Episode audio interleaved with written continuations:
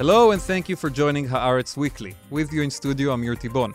Later on today's episode, a fascinating interview that my colleague Allison Kaplan Sommer conducted with Rabbi Rick Jacobs, one of the most prominent Jewish leaders in the United States, who explains why some liberal American Jews are losing patience with the new government in Israel. But before that,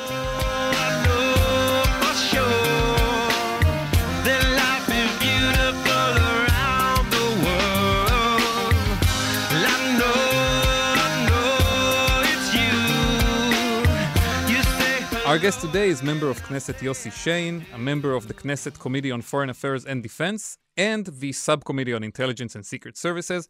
A recently elected member of Knesset, we should say, before joining politics last year, he founded the School of Political Science, Government and International Affairs at Tel Aviv University and was also a professor at Georgetown. Hello, member of Knesset Shain. It's a great honor being here. I want to start right away with a story that until recently was the biggest news story in the international arena. Now has been pushed aside a bit by Ukraine, and those are the talks in Vienna.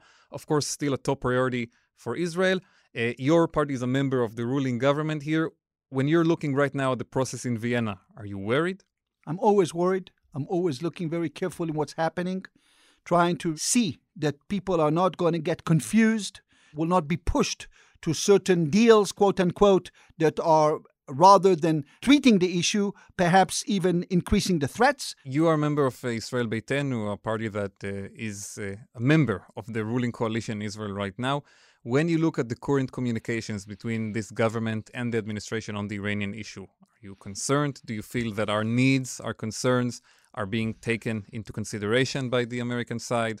Let's put it this way we are always concerned we're concerned by the fact that the Americans have to understand the gravity of the threat. And you think they don't?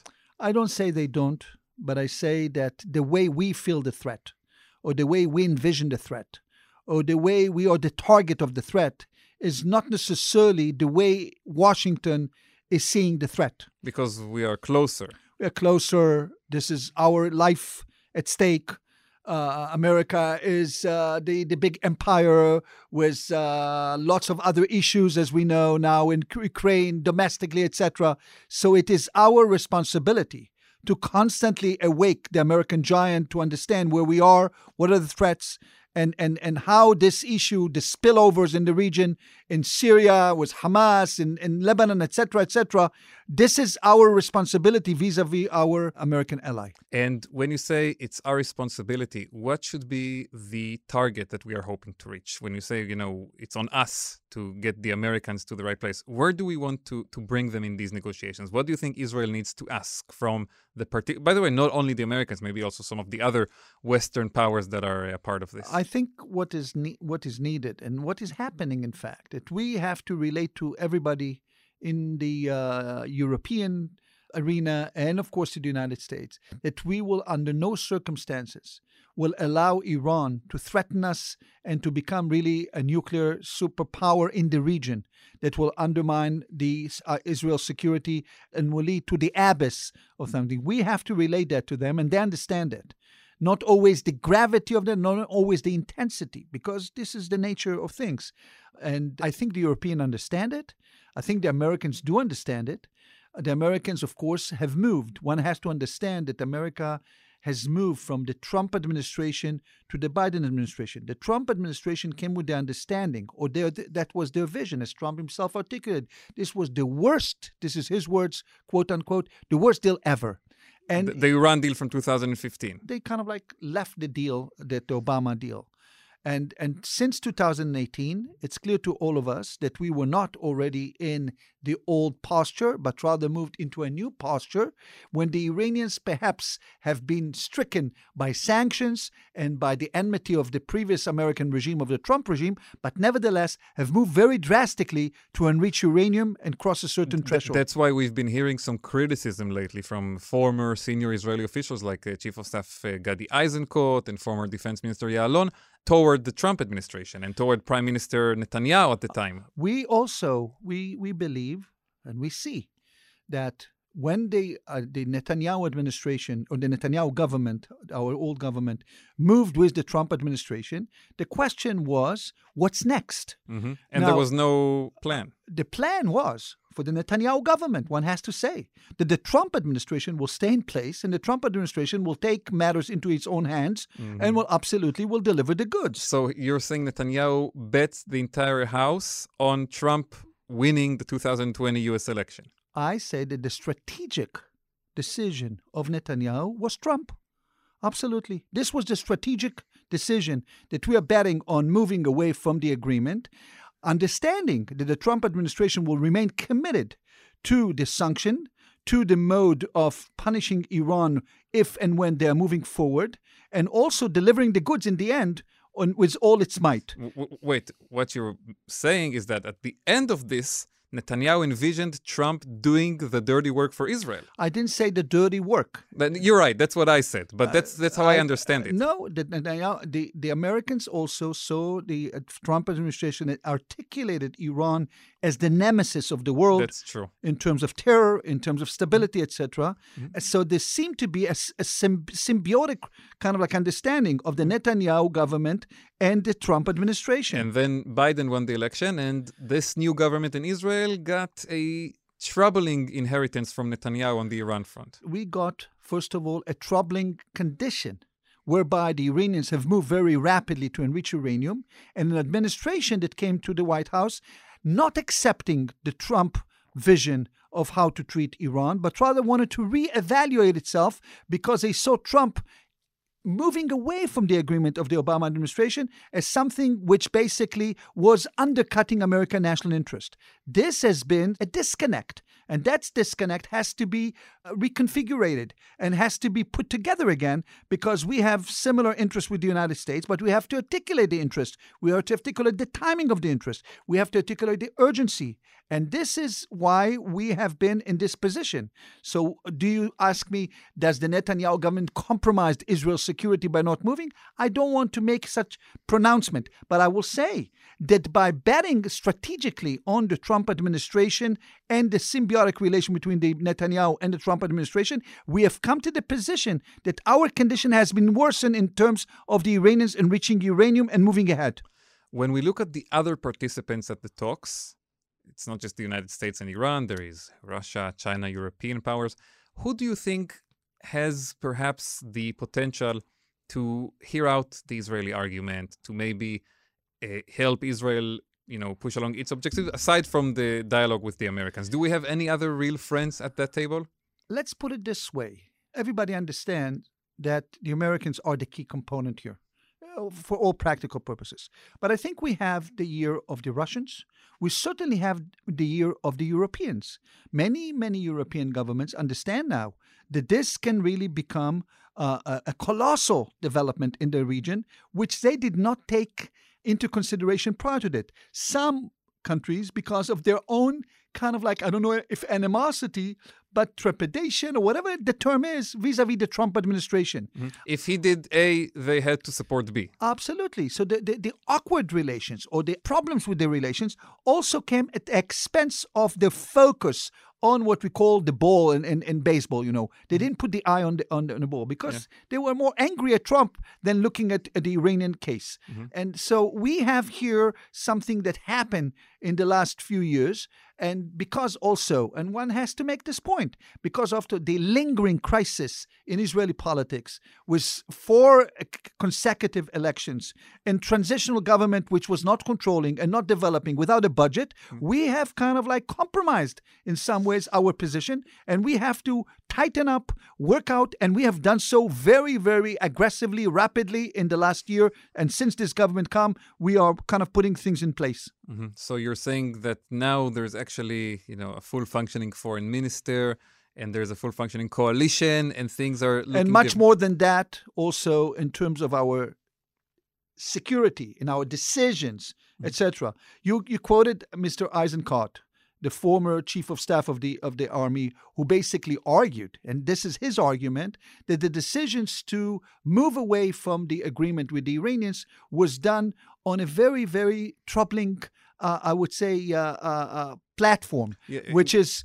the prime minister, the, the, the ambassador in Washington, and the head of the Mossad. And that's it. Nobody else was involved, and that's it. including him, the, the, the chief of staff of the military. Now, this is a, this is almost an indictment of the former government for not kind of like taking into account the repercussions for the wider kind of echelons of the yes and and also one would expect this kind of decision with all its monumental impacts, would at least be discussed with the military, with the foreign ministry. I was not a member of Knesset at the time, was not privy of the discussion, was not member of the foreign and security relations and and the subcommittees, and so I was not privy to that. But to hear that in an interview given by Mr. Eisenkot, it was very worrisome. And if he said that, I believe that he's right, that I was unaware of that. Let's speak also a bit about Russia and China the two countries involved in the negotiations that seem to be more closely aligned with Iran and uh, could be the more difficult cases for Israel to try to influence in these negotiations.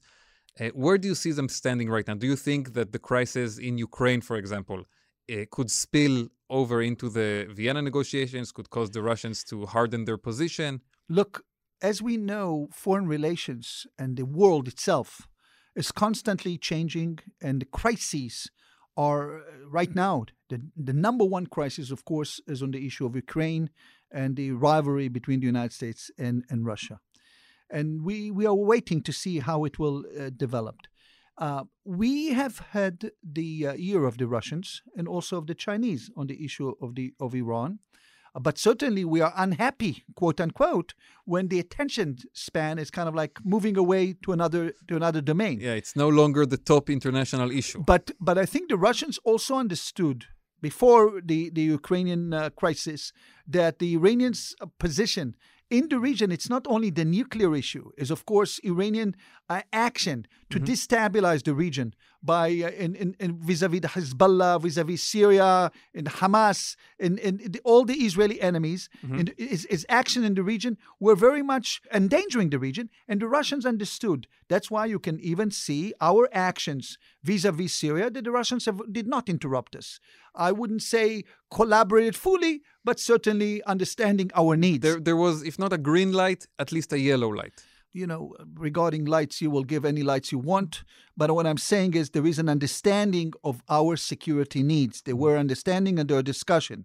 Bennett had five-hour discussion with Mr. Putin. We have connection with the Russians, etc. And with regard to the Chinese, they're kind of far away in this. We have good relation with the Chinese. How much the Chinese are involved in the more uh, uh, the empowerment of this issue, or how much I think less so. But definitely, in, this, in the whole scheme of things, as we look at the world and where the attentions are, certainly on the top of the American attention vis a vis the global threats it's, or, it's or, the global domination, is the issue of China. Yes. We know it from their papers. And, and, and, and Israel, a lot of times, gets stuck in the middle. Israel, Israel is not a player in this, but is affected by it. These are tectonic kind of like uh, seismographic changes that Israel is always kind of like looking around to see what is happening. So when there are relations which are soured now between the United States and Russia, and uh, God forbid a war is looming, of course, Israel has to look and see how it will affect us, what will happen on variety of matters. So we, but are, Israel will try to stay out of it. It's not try to stay out. We're not part of it. Mm-hmm. It has to be. It has to be said. Well, no, but you can see a scenario where, for example, Russia attacks Ukraine, and the United States wants its allies to come out with Look, a strong statement, strong commitment against what the Russians are doing, and you could see the Western European powers doing it, and some Australia, and, and Israel is a very close American ally. This will be a problematic situation. Undoubtedly, we are not want to be to be drawn into it. Now, whether we will have to be drawn into it or what will be the repercussions because of one action versus the other, what the Americans, it's yet to be seen. We hope that this will not flare up in a matter that all things hit loose. You know, like it's it's it's a question that I cannot, nor do I want to address yeah. because it's it's speculations at best. But mm-hmm. certainly, our desire that the players will get into some kind of a, a rational understanding of what are the possibilities here, mm-hmm. because if things kind of like heat up in a manner that is un uncontrollable. Obviously, we are part of the world. We cannot, quote unquote, benefit from it. On the mm. contrary. Mm. Yeah, we can only maybe enrage a friend, not, uh, not get anyone happy. Uh, moving on to another interesting arena you know, when we talk about Iran and, and, and what's going on over there, there's also the regional issue around us. Since this new government has taken over, we've seen a lot of activity between Israel and the Gulf states and other Arab countries. Absolutely. Are you expecting another breakthrough in the Abraham Accords department? First of all, what we have seen is really uh, a very uh, magnificent, something really remarkable happening here in the region. And it's not, it did not begin with this government, but has strengthened with this government. We've embellished our relation with Jordan much more than it has been before. Yeah, we saw visits of Prime Minister Bennett, all around, Defense Minister I mean, all around. These are intimate relations with Jordan again, which is our, which are very important intimate relations with the Egyptians, mm-hmm. including the visits of the top Israeli officials, with Egypt, with uh, uh, uh, Sisi, and so on. Uh, and so we we are we are absolutely understanding the the regional and above and beyond, of course, the Gulf states. When we see these visits, the swarm visits, mm-hmm. the president of Israel, uh, you know, you hear the, the Israeli anthem in Arab states. This is a remarkable. Defense Minister Gantz flying over Saudi uh, territory. Uh, Saudi territory in Bahrain. These are these are remarkable signs of shift. We, we have gotten used to it, but it's it's extraordinary. I agree. I'm still emotional when and I, when I watch it because the whole idea of the region and and it's it's it's it's it's it's much of the region right now is understanding that there is much much more in common than in terms of rivalry economically, uh, security wise, regional wise, in terms of like our our future altogether in this region. So we we have to be incredibly optimistic about it. This is something, and also the threats, the looming threats of the Iranians, and so on. We understand now whether we will enlarge the Abraham Accord and we hope that Saudis will come to the fore because Saudi Arabia is the most important, perhaps, Gulf state that we know. Uh, we we are all looking forward to it. Lots of things are happening behind the scene, and we should. Do you, be, do you think be, it uh, it uh, depends on the progress on the Palestinian track, specifically the Saudis? I mean, look, because over there. There's not really been much to report about. If anything, only a sense of more tensions in the West Bank. I will tell you one thing which is clear. In the last decade or so, even more than a decade, some will say two decades. Uh, the region and the world understand in the past, people used to think that the instability of the region is completely tied to the Israeli Palestinian conflict. It's at the core of everything. the, the core of everything. Yeah. And this was, you know, this is also the literature, etc., and the rhetoric and the ideology, etc., etc., and also second and third kind of like tier yes. of the conflict in the world. No, and it and it uh, manifested itself into the policies of American administrations, Rep- Republican and dem- Democratic. Not only, not only. We're going to talk about India later. Yes. You suggested all all around the world. People yes. understood. We have with Sudan, with Morocco, and mm-hmm. so on. People people thought, and that has changed. This has changed dramatically. Remember that even after the the September 11 and the war in, in Iraq, people still spoke in these terms that this is kind of like tied. There was linkage at the time. They were trying to, to draw linkages until the Karine crisis, remember, was, was Yasser Arafat. Nowadays, no one anymore talks about this. Now, it doesn't mean that the issue of the Palestinians is not there in the international arena, but people understand that the rivalries in the Arab states between Shiite and Sunnis, the Islamic State, the, the issue of ISIS, the mayhem in Syria, and the slaughter of people, the instability in Iraq, all these places have nothing to do with Israel. They were kind of hijacked mm-hmm. in terms of rhetoric on the issue of the Palestinians. Uh, so there are still discussions on the issue of Palestinians, and we are also acting, this government is acting constantly to keep this zone quiet as much as possible, to have negotiations on economic issues, and not to let it let it sit there and, it, and embroil in, in this. It seems more successful so far on the Gaza front than on the West Bank front, I have to say, judging by the events on the ground, Gaza, and I know I live on the Gaza border, very quiet for the last, uh, you know, almost year since the Operation Guardian of the Walls. Whereas in the West Bank, it looks like things are boiling. Look, we also, I would say that also in the West Bank, lots of things are happening for the positive. But from time to time, if there are terrorist activities, if there are eh, scrimmages and so on, you know, we're sitting still in an area which can boils up very quickly. But we, we see also positive signs as well. And we hope that the positive will be much more than the negative. There will be those who will try to ignite the region and will, you know, like to ignite the issue constantly. Um, we, we have seen certain hikes in the tensions, mm-hmm. but then they subsided. We hope that the quiet will be maintained, mm-hmm. the military, the police, etc., etc., and and contain those who act in in terms of terrorism, mm-hmm. the uh, a- actions which are illegal actions in the region, or by the Israelis, or anything that is undermining this. Uh, uh, you mean like violence by settlers? I wouldn't call settlers. I, I say these are, you know, sometimes extreme, extreme extremists can can make one person can make tremendous amount of trouble for everybody else. Th- that we know well. Let's move on to another interesting issue, which is Israel and India. Last yes. week, the two countries celebrated 30 years to their open diplomatic relationship. You wrote extensively about India in your days as an academic, and today in the Knesset, you lead the parliamentary friendship group between Israel and India. What do you think is the reason for the strengthening relationship between the two countries in recent years? First of all, I'm delighted that we have this kind of uh, relations with India. These are important, important relations with India. There are lots of jokes, you know, about why India and Israeli relations are, are, are flourishing because the, the two people together comprise 1.25 billion people. This is like the, the elephant and the bug that's sitting yeah. atop of it, but okay. But, but above of this kind of like these are this is a mighty, mighty state, important, important, and this alliance is is growing constantly. And the relations have been growing for the last 30 years, in fact, since we have had relations in 1992, as they started to understand that they have mutual interests, they have mutual respect for certain values as democracies, they have mutual understanding of past civilizations, lots of issues, security needs, which became much more after September 11 and the threats that have started to loom. And the attacks in, uh, that happened over there. Of, over there.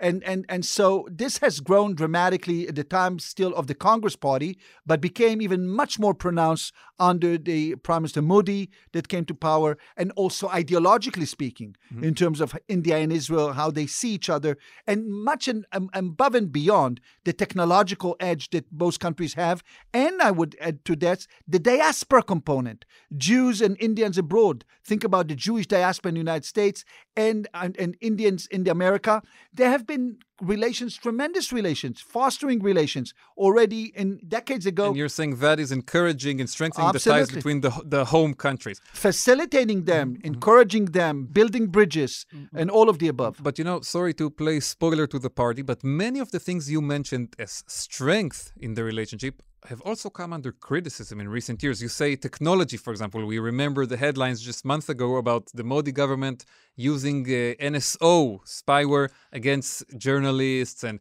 activists and opposition members of Knesset. You talk about the ideological component. There has also been some criticism about Modi taking India in a nationalist direction and how it fits together with the direction Netanyahu led in Israel. Do you understand this criticism of the first growing of all, relationship? First of all, I'm, as you can imagine, I read and I know these relations. You read I, it on Haaretz, probably. I, I, not only in Haaretz, I know, understand. But then I traveled to India. Uh, my last visit to Gujarat mm-hmm. uh, as a scholar just was just been COVID kind of erupted. 2020. Uh, 2020. Just just two years now, mm-hmm. as we mark two years, two years exactly now, mm-hmm. I was in India. Mm-hmm. Um, uh, so I understand. But you have to understand also, this is to nitpick.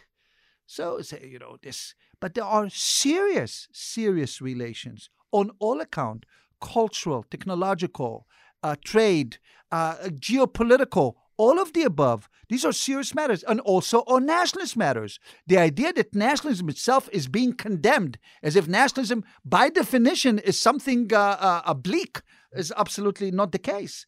India has flourished because of its nationalism as well. There are questions related to India's internal affairs, which I'm not going to get into, in terms of the issues of minority, in terms of India accentuating the nationalist model of Nehru versus uh, Modi, which are different. But the these are these are all internal matters. But Israel and India have tremendous amount, tremendous, really, so many issues that are putting us together in the same mode of thinking, in the same mode of of viewing issues, and this is remarkable because this is incredibly uh, important for us and and also exciting for Israelis traveling to India, mm-hmm. business wise, intellectual wise, all of the above. You're not concerned about potential backlash that because Israel is seen as so close to this government now in India, if there is a change of power, maybe these scandals, these stories could come back to haunt us? I don't concern at all. Israel is not engaged in the internal Indian uh, uh, relations. When I visited India, I met with Gandhi's grandson, and of course with people uh, of, of, of the BJP party and intellectuals from uh, Nehru Jawaharlal University. And so, absolutely, Israel is not part of this. Not taking sides in Indian we politics. Don't, we, we don't take sides. We are indeed close friends of India and the Indian people. The fact that Modi is such a good friend of us has to be accentuated, has to be understood with tremendous amount of passion.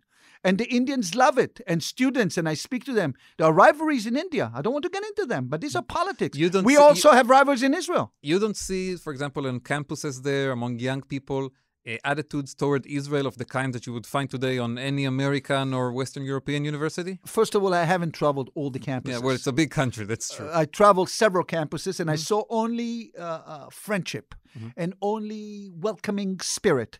And because of my uh, expertise in diaspora, I was welcomed. It was an amazing celebration for me as a scholars when they honored me in Gujarat. On the contrary, mm-hmm. on the contrary, there is a thirst for what is Israel. There is a thirst on the scholarship of Israel, on the philosophy of Israel, of Zion, all of the above. And, and you think the relationship will stay strong now that it's no longer Modi and Bibi, and, but Modi and a different new government in Israel? On the contrary, of course. Mm-hmm. It will just will grow and develop. No, no doubt in my mind. Mm-hmm. It's also on the issue, as I mentioned, the diaspora. People understand mm-hmm. that if you look at the Indian diaspora, for example, which is interesting, the Fortune magazine defined Indian diaspora the most successful diaspora in American history which is and all the high tech. You look and what the, the, Jews will have something to say about that. I'm sure. I'm sure that you know they will accept it. Mm-hmm. You see what happened in Palo Alto. You see what yeah, happened. All the transnationals. So one should really celebrate this kind of relations and the depth of this relation. Gradually, we are becoming really intimate friends of the Indians on all levels, and this is something to be uh, very happy about. By the way, do you think if there is an opening for some kind of diplomatic progress with Pakistan, Israel should go ahead or take into consideration our friendship with the Indians. And this might sound imaginary, but we know that it's not only the Arab world that is trying to get closer to Israel today, it's also Muslim countries that have been hostile over the years and are looking into new openings. I can tell you that I was one of the first Israelis that elements in Pakistan addressed and asked to recommend on their desire mm-hmm. some. When was this? Just a year and a half ago, two years ago. You, who, who contacted you? Is it government uh, people? No, no, no. Track two. Uh, track two, and it was you know like uh, it, it, was broadcast on TV, etc. Mm-hmm. It, it, it, can be shown on if you just Google it, you will mm-hmm. see it, mm-hmm. and also approaching understanding that Pakistan has to take a different view. The Pakistani position on Islamic radicalism, the Pakistani hostility that was going with Sunni hostility or uh, is not is not common to every Pakistani. Hostility to Israel. To Israel, mm-hmm. yes, is not common to every Pakistani, and some Pakistanis are eager to open inroads to Israel, understanding. And, and how will that impact the relationship with India? This is an important issue. We have not yet reached this point, but certainly because of the tension between the two countries, if Israel will enlarge the, the circle of friends, Pakistan also will have to accept the, the tenets of this. We we will not compromise our friendly relations with India, but discussions, they're trying to make discussion with it. They're understanding that they have made huge errors in Pakistan by kind of making Israel as the nemesis of Pakistan mm-hmm. and because of taking hard position uh, on issues of Islamic radicalism. We don't go into the debate between Pakistan and India. It's not our room to be there. But Israel and India are in huge alliance, mm-hmm. of course, and we don't have relations with Pakistan. So uh, right now it's a one-sided. Uh... We don't have relations with yeah. Pakistan. If Pakistan will come to the fore and say, like other Arab, we are we are here uh, I'm sure that Israel is not going to shut the door and say we don't want relation with a country that recognizes Israel, understanding our needs, uh, want to be friends of us. Uh, one last question. The biggest news story in Israel right now, of course, is the use of uh, NSO Pegasus software uh, internally against Israeli citizens in police investigations, including, uh, according to reports, also against uh, a key witness in the Netanyahu trial. As a member of the subcommittee on intelligence, how concerned are you about this phenomenon? Were you aware that this was happening before the reports came out? First of all, I was not aware of these reports, of course, like everybody else. Uh, I'm always concerned uh, when uh, democracy and, and freedoms are being compromised and we're looking into it. Everybody's looking into it. The level of penetration, the behavior, the agencies. Some of these issues, of course, are coming to the uh, internal security committee and not to our committee. Mm-hmm. But we are watching it very closely. We're understanding it. We understand the problems that we had with it in the international arena. I remember when it started with Macron, etc., and, and Khashoggi, and all of these issues. We are understanding the issues and we are treating mm-hmm. them in the delicate gloves to see what really happened because there are also lots of rumors because of the Israeli internal scandals. Mm-hmm. So lots of things are happening right now. I am patient enough to see what is really happening, to learn it. And believe me, I'm learning it as I go along, including in our committees. Well, we'll have to invite you again to, to get more of an update on that. A member of Knesset, Yossi Shain, thank you very much for joining us today for this fascinating discussion. It was uh, a great pleasure coming here and being here. Up next, an interview with Rabbi Rick Jacobs, leader of the Reform Movement in the United States.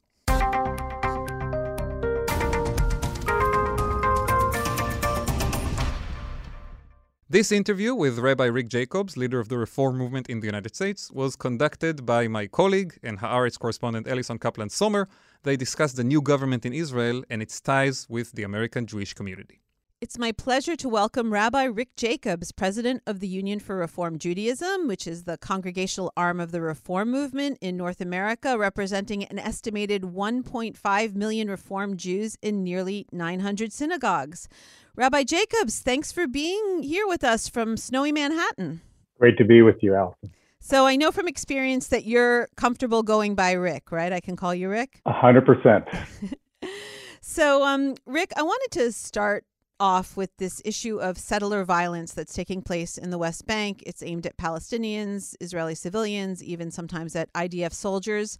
So, here in Israel, it became a big controversy a few weeks ago after our public security minister, Omer Bar Lev, condemned the violence strongly, and Prime Minister Naftali Bennett begged to differ, calling it, quote, an insignificant phenomena and Bennett called to refrain from stigmatizing the settler community. He said, quote, "The settlers have been suffering from violence and terrorism every day for decades. We must strengthen and support them in words and action."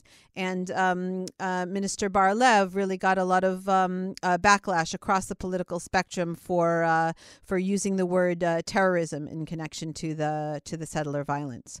So, unlike religion and state issues and standing with Israel when it's attacked um, uh, from the outside militarily or diplomatically.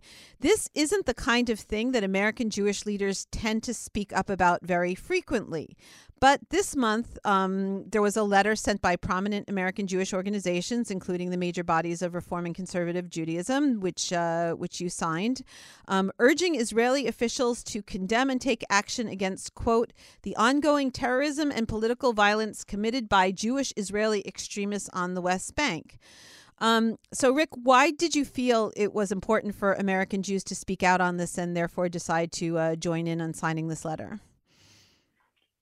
Well, I think it's a, a, critical issue. And by the way, the quote that you just read from our statement, I would just let it conclude. It says, says in the strongest possible terms, we object to the ongoing terrorism and political violence committed by Jewish Israeli extremists in the West Bank. Here's the key against Palestinians, Israeli civilians, and IDF soldiers as well. So it's important for us to speak out because every day we actually loudly defend the state of Israel. And uh, this phenomenon, if it was just this one instance that was captured on video that frankly uh, hundreds of thousands of people saw, it would be worthy of condemnation. However, there has been a well documented, documented by the Shin Bet, documented by the IDF, that there is an uptick in this violence. And it's important to call it out. And we called it out specifically as a group of extremists. But if the extremists are allowed to do this uh, repeatedly, it gives the clear sense that this must not be seen as a, as a really significant moral problem.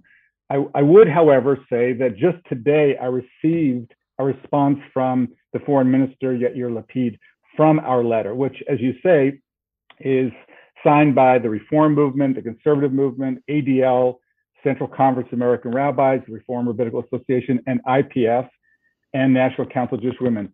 And he said, um, Thank you for the letter. He says clearly, I have spoken out against extremist violence and will continue to do so. It is anathema to our values, beliefs, and way of life. It is so critical for someone like Yair Lapid to say this loudly and clearly and let it be reported in news sources all across the spectrum. So when we are out there defending the state of Israel, which we will do continuously, it's clear that we know um, what a democratic uh, country does, how it defends the rule of law, and how it matters, you know, um, when this kind of thing is, is simply allowed to, uh, to fester. What you call it is important, uh, and what you do in response is even more important. The letter says, as one of the reasons you are uh, uh, making this call, is that these activities are undermining Israel's image and relations with the United States government, American people, and American Jewry. So, how do you react when people criticize you from Israel and say, oh, you're just speaking out because this is making you look bad? No, it, it makes Israel look bad. That's the issue. And for the people who you know, do support, and we are all pro-Israel organizations very clearly and loudly, it actually undermines Israel's case by its own actions. It's not actually making us feel bad. It's making all of us take moral responsibility. That's critical. That's, by the way, when you talk to young people who raise questions about Israel, they want to know that in the elected leadership, in all of its uh, manifestations, understands these kinds of critical moral distinctions.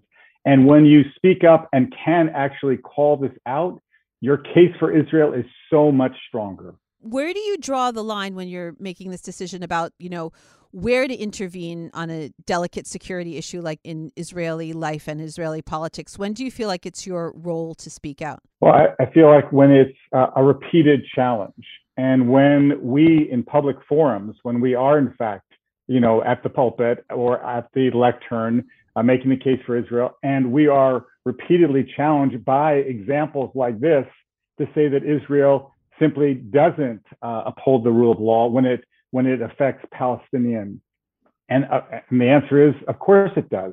And uh, to be able to quote uh, Yair Lapid and others who actually call it out. And by the way, this particular incident that happened last week is being called out by leaders within the settler community as well. Mm-hmm. It's being called out by people on the left, the center, and the and the and the center right as well. This is exactly the kind of issue. And yes, I agree with you. There are times when it's too delicate, and from our you know position here in North America, it feels overly comfortable for us to say things. And so in many cases, we don't speak up. But on this, we did, and we feel very strongly about it.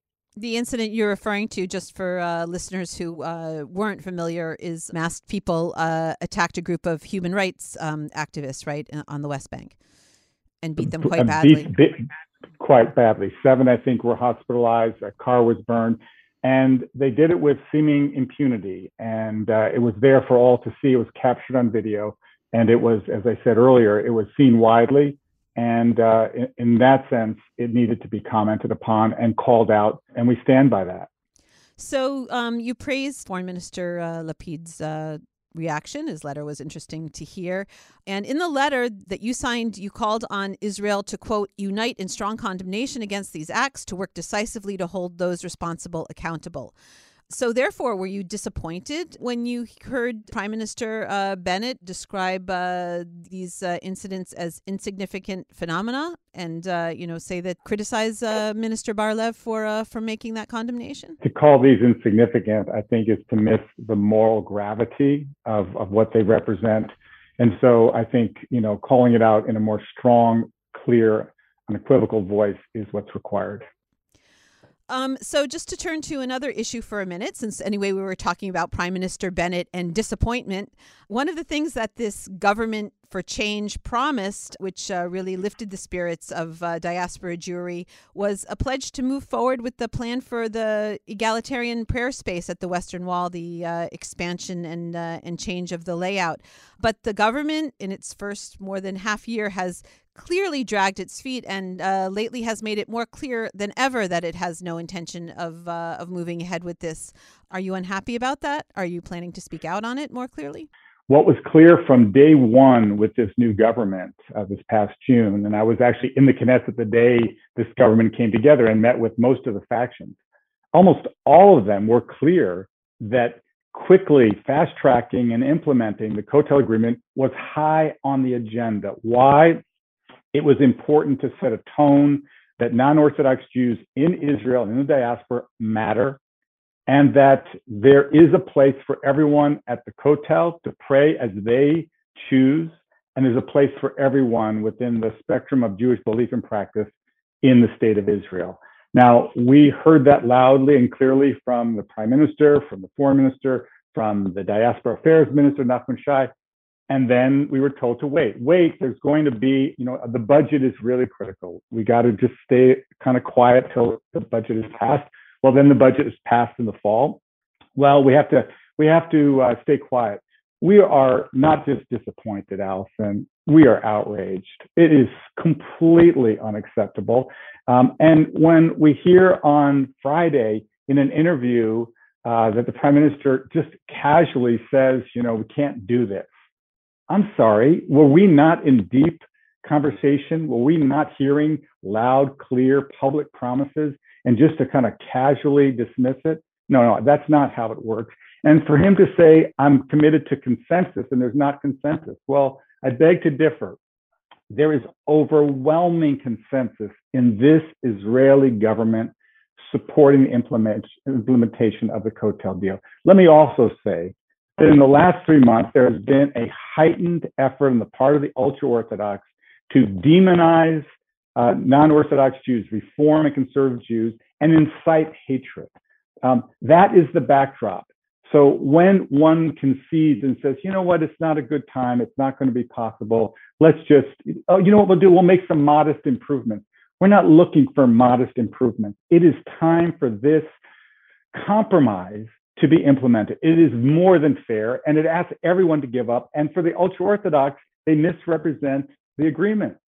It actually gives them sole oversight of the Northern Plaza, which is the iconic, you know, plaza that everyone sees in there, um, and allows in a separate section for non-Orthodox Jews to pray as we do all over the world, including in Israel, and for that to be protected.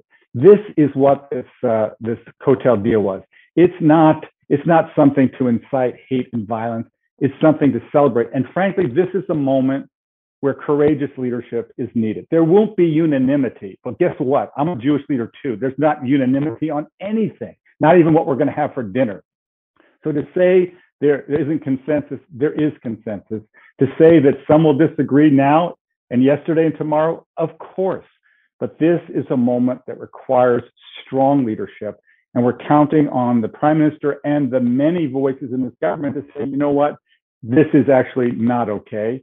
And uh, as difficult as it is, and yes, there are fragile, you know, things that hold this government together, but you have to also come together and do the things that are right, that are right for the Jewish state, that are right for the Jewish people. This is one of those things. I mean, it's particularly disappointing since there are elements in this government coalition who stand strongly uh, with you. So I think that's why the expectations were raised. And there are voices who are speaking out for this to happen. But, uh, you know, the, the people that call the shots, namely the current prime minister, um, uh, seem to uh, have a different perspective. Well, let's also remember, yes, and let's also remember the current uh, temporary platform. When you go to the uh, Robinson's Arch, the southern plaza of the Kotel, it was actually it's called the Bennett platform mm-hmm. because Bennett, when he was Minister of Diaspora, he just made it happen. There weren't approvals. He just said this is the right thing to be done, and he did it. So this is the same prime minister. And by the way, we admired that was a very courageous act then. And frankly, he wasn't uh, somebody who was unfamiliar with uh, this issue. He's not unfamiliar with uh, diaspora Jewry, nor is he unfamiliar with non Orthodox Jewry. So we thought, you know what, when he says this is something I feel strongly about, we took him at his word, and we're going to hold him and not just the other voices in the coalition. This is important uh, at this moment mm-hmm. when there is such unbelievable division sown uh, not just uh, in the Jewish people, but in the world, that this issue would be, in a sense, abandoned because it's got some controversy. And, and let, let's really be clear the voices of hate and demonization from the ultra Orthodox voices, from the most prominent voices uh, in Israeli uh, political and, and uh, religious leadership, uh, it is daily. It is an assault. And frankly, you know, I have been at the Western Wall many, many times uh, for Rosh Chodesh, which, by the way, comes this week again. Uh, and I've been physically beaten, as have the women of the wall and others. And frankly, there really isn't a lot of protection or worry about that. That's not the way, you know, this Jewish state can and should handle something as important as religious pluralism. And let me just say it loudly and clearly the Kotel isn't the only place where this matters. It matters in every aspect of Israeli life, and we're not going away. We are the overwhelming majority of Jews on the planet, and we love being Jewish, and we love the fullness of the Jewish people, and we stand strongly with and for the state of Israel. But it's not right that there isn't full and equal uh, rights, and that there aren't places like the Kotel that we are protected to do our holiest spiritual work um, in, in, in public and with pride. So this really matters on so many levels. And, you know, to sort of just quietly shove it aside and say, you know, can't do it, sorry, oops, that just isn't the way, you know, partners talk. And we're, we're expecting a very different response. So, um, shifting from troubles in Israel to troubles for uh, American Jews in the United States and North America, Thursday was International Holocaust Remembrance Day, and that was the day that Fox News and Tucker Carlson decided to air a special which, quote, uncovers George Soros's secret grip on Hungary and the media. Carlson was talking about Soros's war to make society more dangerous, dirtier, less democratic, more disorganized, more at war with itself, and less cohesive, and he called it a program of destruction uh, aimed at the West. Joshua Shanes uh, wrote in Haaretz that this is a fundamental part of the white Christian nationalist worldview, and Carlson is openly advocating it and uh, representing it. I mean, what's your reaction about this being aired on a major American news network on Holocaust Day, no less? Allison, everything about that is wrong.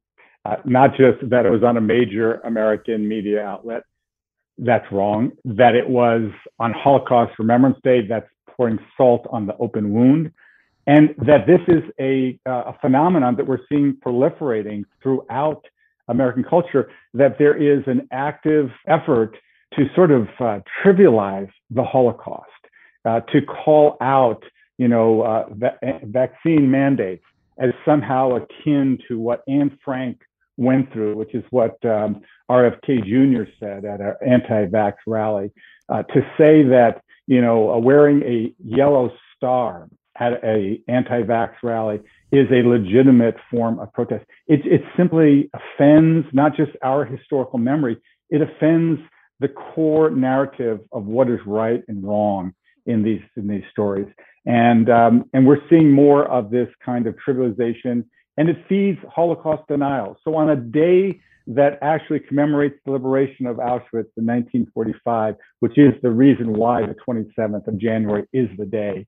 Uh, to have on that day such misinformation, such uh, hatred and vitriol poured out uh, in the name of some kind of pseudo issue is absolutely offensive, and it is it is not an isolated phenomenon. So we're very offended. We're loud in calling it out.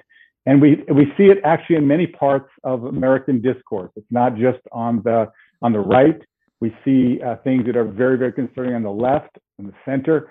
And, you know, there's an old Jewish uh, debate we have, like, where is it worse? Where is the mm-hmm. anti-Semitism that we see worse? Is it worse on the right? Is it worse on the left? Not the most productive debate to have. How about we just call it out wherever we find it. Absolutely. Um, you're still probably recovering from the hostage taking incident in uh, in Texas in a Reform synagogue, where thank goodness uh, no one was physically harmed. How did you experience that day personally? You know, just even calling it to mind, it just sends shudders. So um, it was uh, late Shabbos morning. I was uh, just we were just finishing our own Shabbat morning prayers when word came to me that uh, this uh, hostage situation was unfolding in our Reformed Synagogue congregation, Beth Israel, in Colleyville, Texas. And at that point, you could actually you you could join the live stream. It was just frightening because you could hear the hostage taker uh, spewing out his rants. Uh, you could hear in a muffled way. You could hear the rabbi, Rabbi Charlie Cytron Walker, really amazing, inspiring rabbi, uh, calmly and very collected, um, you know, uh, standing his ground for 11 hours. Uh, it, it, was really extraordinary, and law enforcement really rallied, and uh, at the highest echelons of the U.S. government made this a clear priority. Thank goodness, eh, thank God, they they were able to get out safely. But it, it does raise many questions for us about, you know, the security of our Jewish institutions.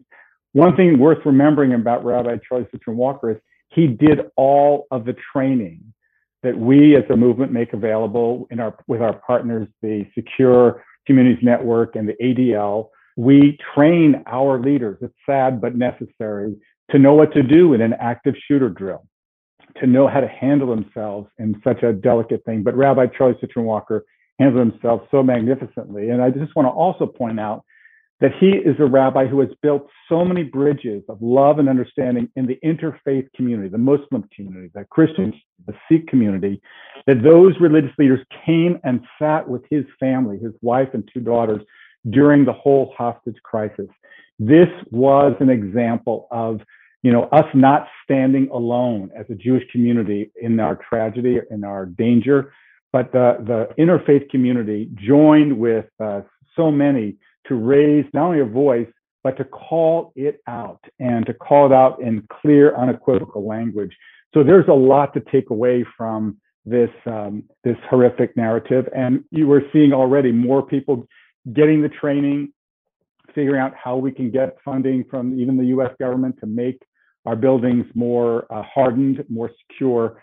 But it tells us that uh, there is a vulnerability that is across the board. Doesn't matter if you're Reform, conservative Orthodox, although I would say that Orthodox Jews have been more at risk in many ways because they wear their Jewishness, you know, in public in a more visible way. But all of us are vulnerable. I also have to say that for those who say we have to just build walls and moats around our Jewish community and just stay unto ourselves, actually, Rabbi Charlie Cytron Walker's example tells us that's not it. Our security is in our solidarity this is something unique in American uh, Jewish life, American experience, and it is critical to continue to build those uh, bridges. And when the Muslim community is attacked, we stand up and we call it out and we rally to our Muslim siblings. When a black church in Charleston is attacked brutally, we stand. So we have to show up for one another. We have to do that. And when we do, look what happens. Look who stood up for us. So a painful day, uh, a day obviously that we will not uh, soon forget, but one that uh, reminds us what we need to do to be secure and safe. And I hope that uh, we will do that even more so in the coming days. Well, we're speaking on the last day of uh, January 2022. It's kind of amazing that all of the things we've just discussed and gone over have happened in the first month of the year, and we've got 11 more months to go. Um, hopefully, they'll be uh, less action packed, a little more peaceful. Amen. You've got connections in that department. Uh, uh we'd uh, we'd like to see it uh, calm down maybe over the rest of 2022. Rabbi Rick Jacobs, president of the Union for Reform Judaism, thank you so much for joining us. Great to be with you, Allison. Thank you. And that's it for today's episode. Thank you to Allison, thank you to our producer Aaron Ehrlich, and of course to you listeners. We'll be back soon with another episode. Until then, shalom from Tel Aviv.